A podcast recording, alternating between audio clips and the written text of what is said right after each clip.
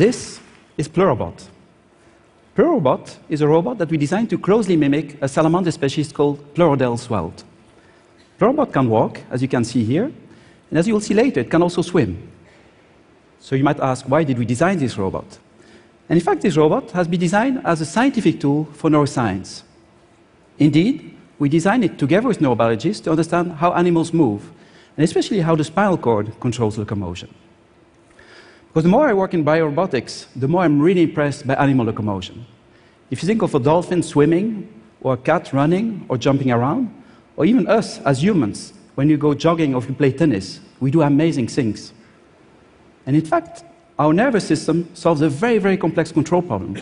It has to coordinate more or less 200 muscles perfectly, because if the coordination is bad, we fall over or we do bad locomotion. And my goal is to understand how this works. There are four main components behind animal locomotion. The first component is just the body. And in fact, we should never underestimate to what extent the biomechanics already simplify locomotion in animals. Then you have the spinal cord, and in the spinal cord you find reflexes, like multiple reflexes that create sensory motor coordination loop between neural activity in the spinal cord and mechanical activity. A third component are central pattern generators. These are very interesting circuits in the spinal cord of vertebrate animals that can generate by themselves very coordinated rhythmic patterns of activity while receiving only very simple input signals. And these input signals come from descending modulation from higher parts of the brain, like the motor cortex, the cerebellum, the basal ganglia, will all modulate activity of the spinal cord while we do locomotion.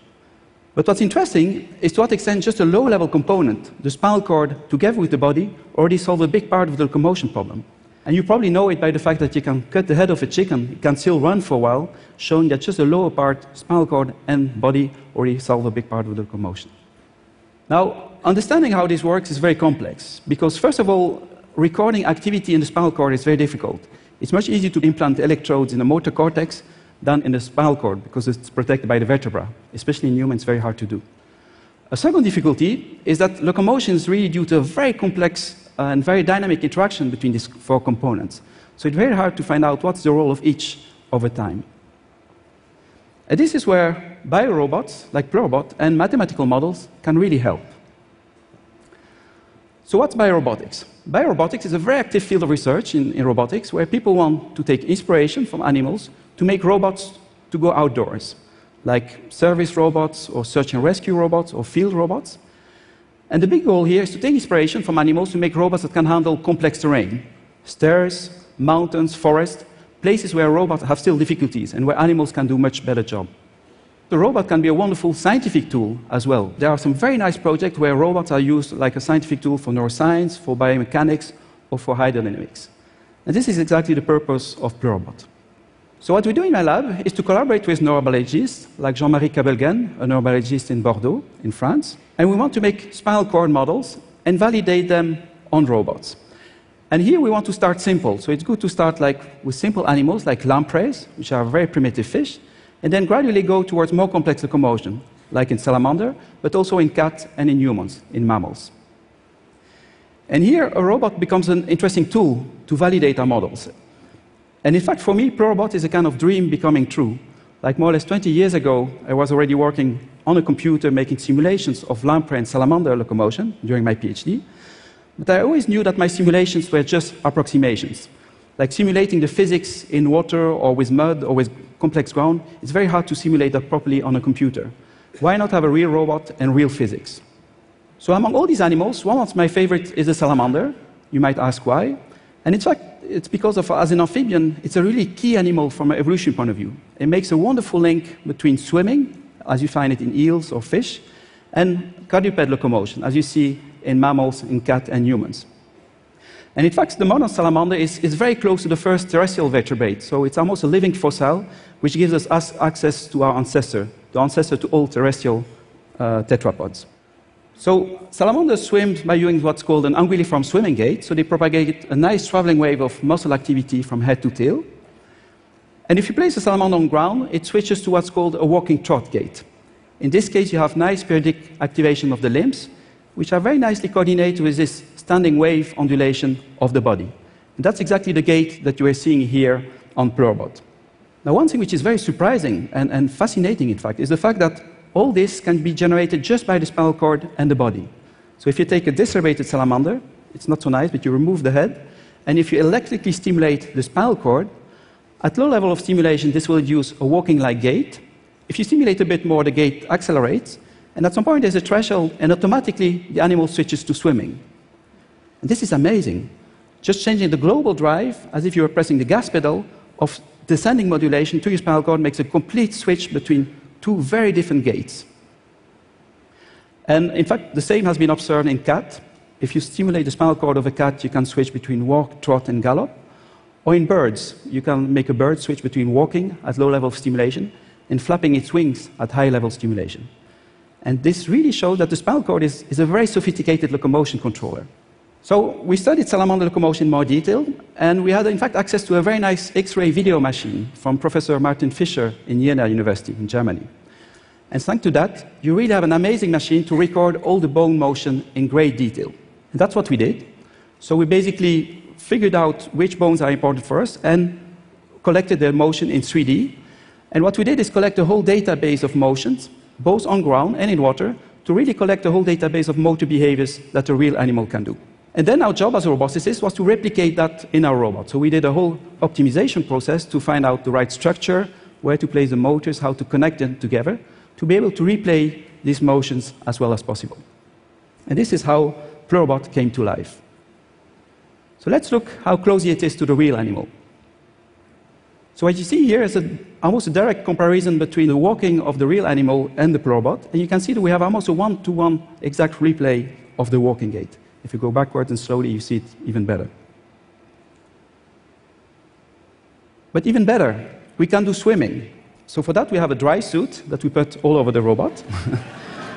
and then we can go in water and start replaying the swimming gait. And here, here we were very happy, because this is difficult to do. Like the physics of interaction are complex. Our robot is much bigger than a small animal. So we had to do what's called dynamical scaling of the frequencies to make sure we had the same interaction physics. But as you see at the end, we have a very close match, and we were very, very happy with this. So let's go to the spinal cord. So here what we did with Jean-Marie Cabelguen is model the spinal cord circuit. And what's interesting is that the, the, salamander has kept a very primitive circuit, which is very similar to the one found in the lamprey, this primitive eel-like fish. And it looks like during evolution, new neuronal oscillators have been added to control the limbs, to do legged locomotion. And we know where these neuronal oscillators are, but what we did was make a mathematical model to see how they should be coupled to allow this transition between the two very different gaits. And we tested that on board of a robot. And this is how it looks.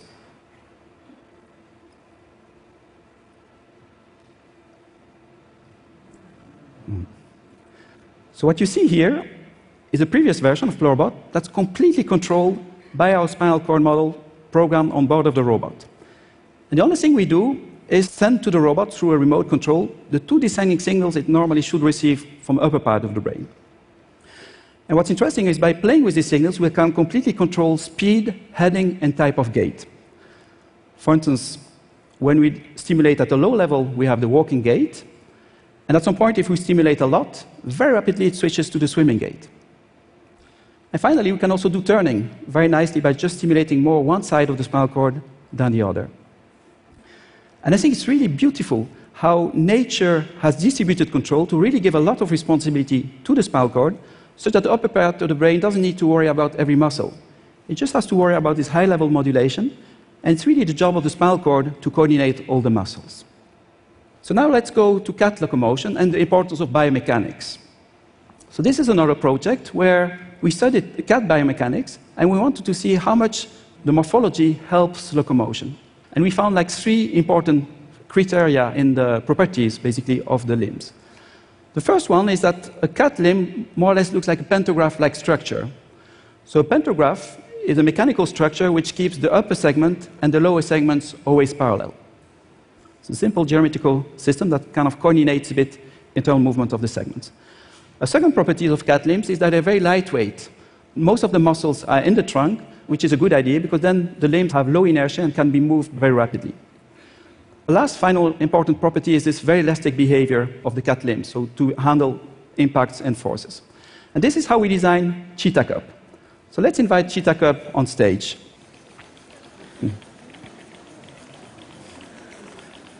So this is Peter Eckert, who does his PhD on, on the, this robot. And as you see, it's a cute little robot. It looks a bit like a toy, but was really used as a scientific tool to investigate these properties of the, the legs of the cat.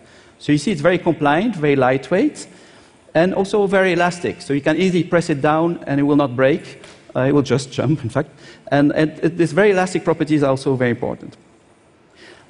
And you also see a bit these properties of the three segments of the leg as, as pantograph. Now, what's interesting is that this quite dynamic gait is obtained purely in open loop, meaning no sensors, no complex feedback loops. And that's interesting because that it means that just the mechanics already stabilize these quite rapid gaits. And that really good mechanics already basically simplify locomotion. To the extent that we can even disturb a bit locomotion, as you'll see in the next video, where we can, for instance, do some exercise where we have the robot go down a step, and the robot will not fall over which was a surprise for us. Like this is a small perturbation. I was expecting the robot to immediately fall over because there's no sensors, no fast feedback loop. But no, just the mechanics stabilize the gait and the robot doesn't fall over. Obviously, if you make the step bigger and if you have obstacles, you need the whole control loops and the reflexes and, and everything. But what's important here is that just for small perturbation, the me mechanics are right. And I think this is a very important message from biomechanics and robotics to neuroscience, saying don't underestimate to what extent the body already helps locomotion. Now, how does this relate to human locomotion? Clearly, human locomotion is more complex than cat and salamander locomotion, but at the same time, the nervous system of humans is very similar to that of other vertebrates. And especially the spinal cord is also the key controller for locomotion in humans. That's why if there's a lesion of the spinal cord, this has dramatic effect. A person can become paraplegic or tetraplegic. This is because the brain loses this communication with the spinal cord, especially that it loses this descending modulation to initiate and modulate locomotion. So a big goal of neuroprosthetics is to be able to reactivate that communication using electrical or chemical stimulations. And there are several teams in the world that do exactly that, especially at EPFL, my colleagues Grégoire Courtine and Silvestro Micera, with whom I, I collaborate. But to do this properly, it's very important to understand how the spinal cord works, how it interacts with the body, and how the brain communicates with the spinal cord. And this is where the robots and models that are presented today will hopefully play a key role towards these very important goals. Thank you.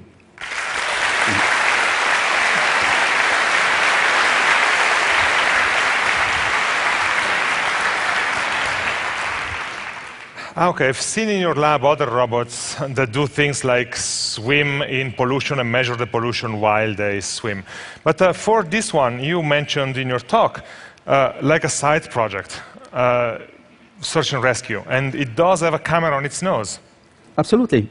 So the robot can, we have some spin-off projects where we like to use the robot to do search and rescue inspection. So this robot is now seeing you, and the big dream is to, um, if you have a difficult situation like a collapsed building or a building that, have, that is flooded, and this is very dangerous for a rescue team or even rescue dogs, why not send in a robot that can crawl around, swim, walk, with a camera on board to do inspection and identify survivors and possibly create a communication link with the survivor. Of course, assuming the survivors don't get scared by the, the, the shape of this. Yeah, we should probably change we should probably change the appearance quite a bit because like here I guess the survivor might die of a heart attack just of being worried that this would feed on you.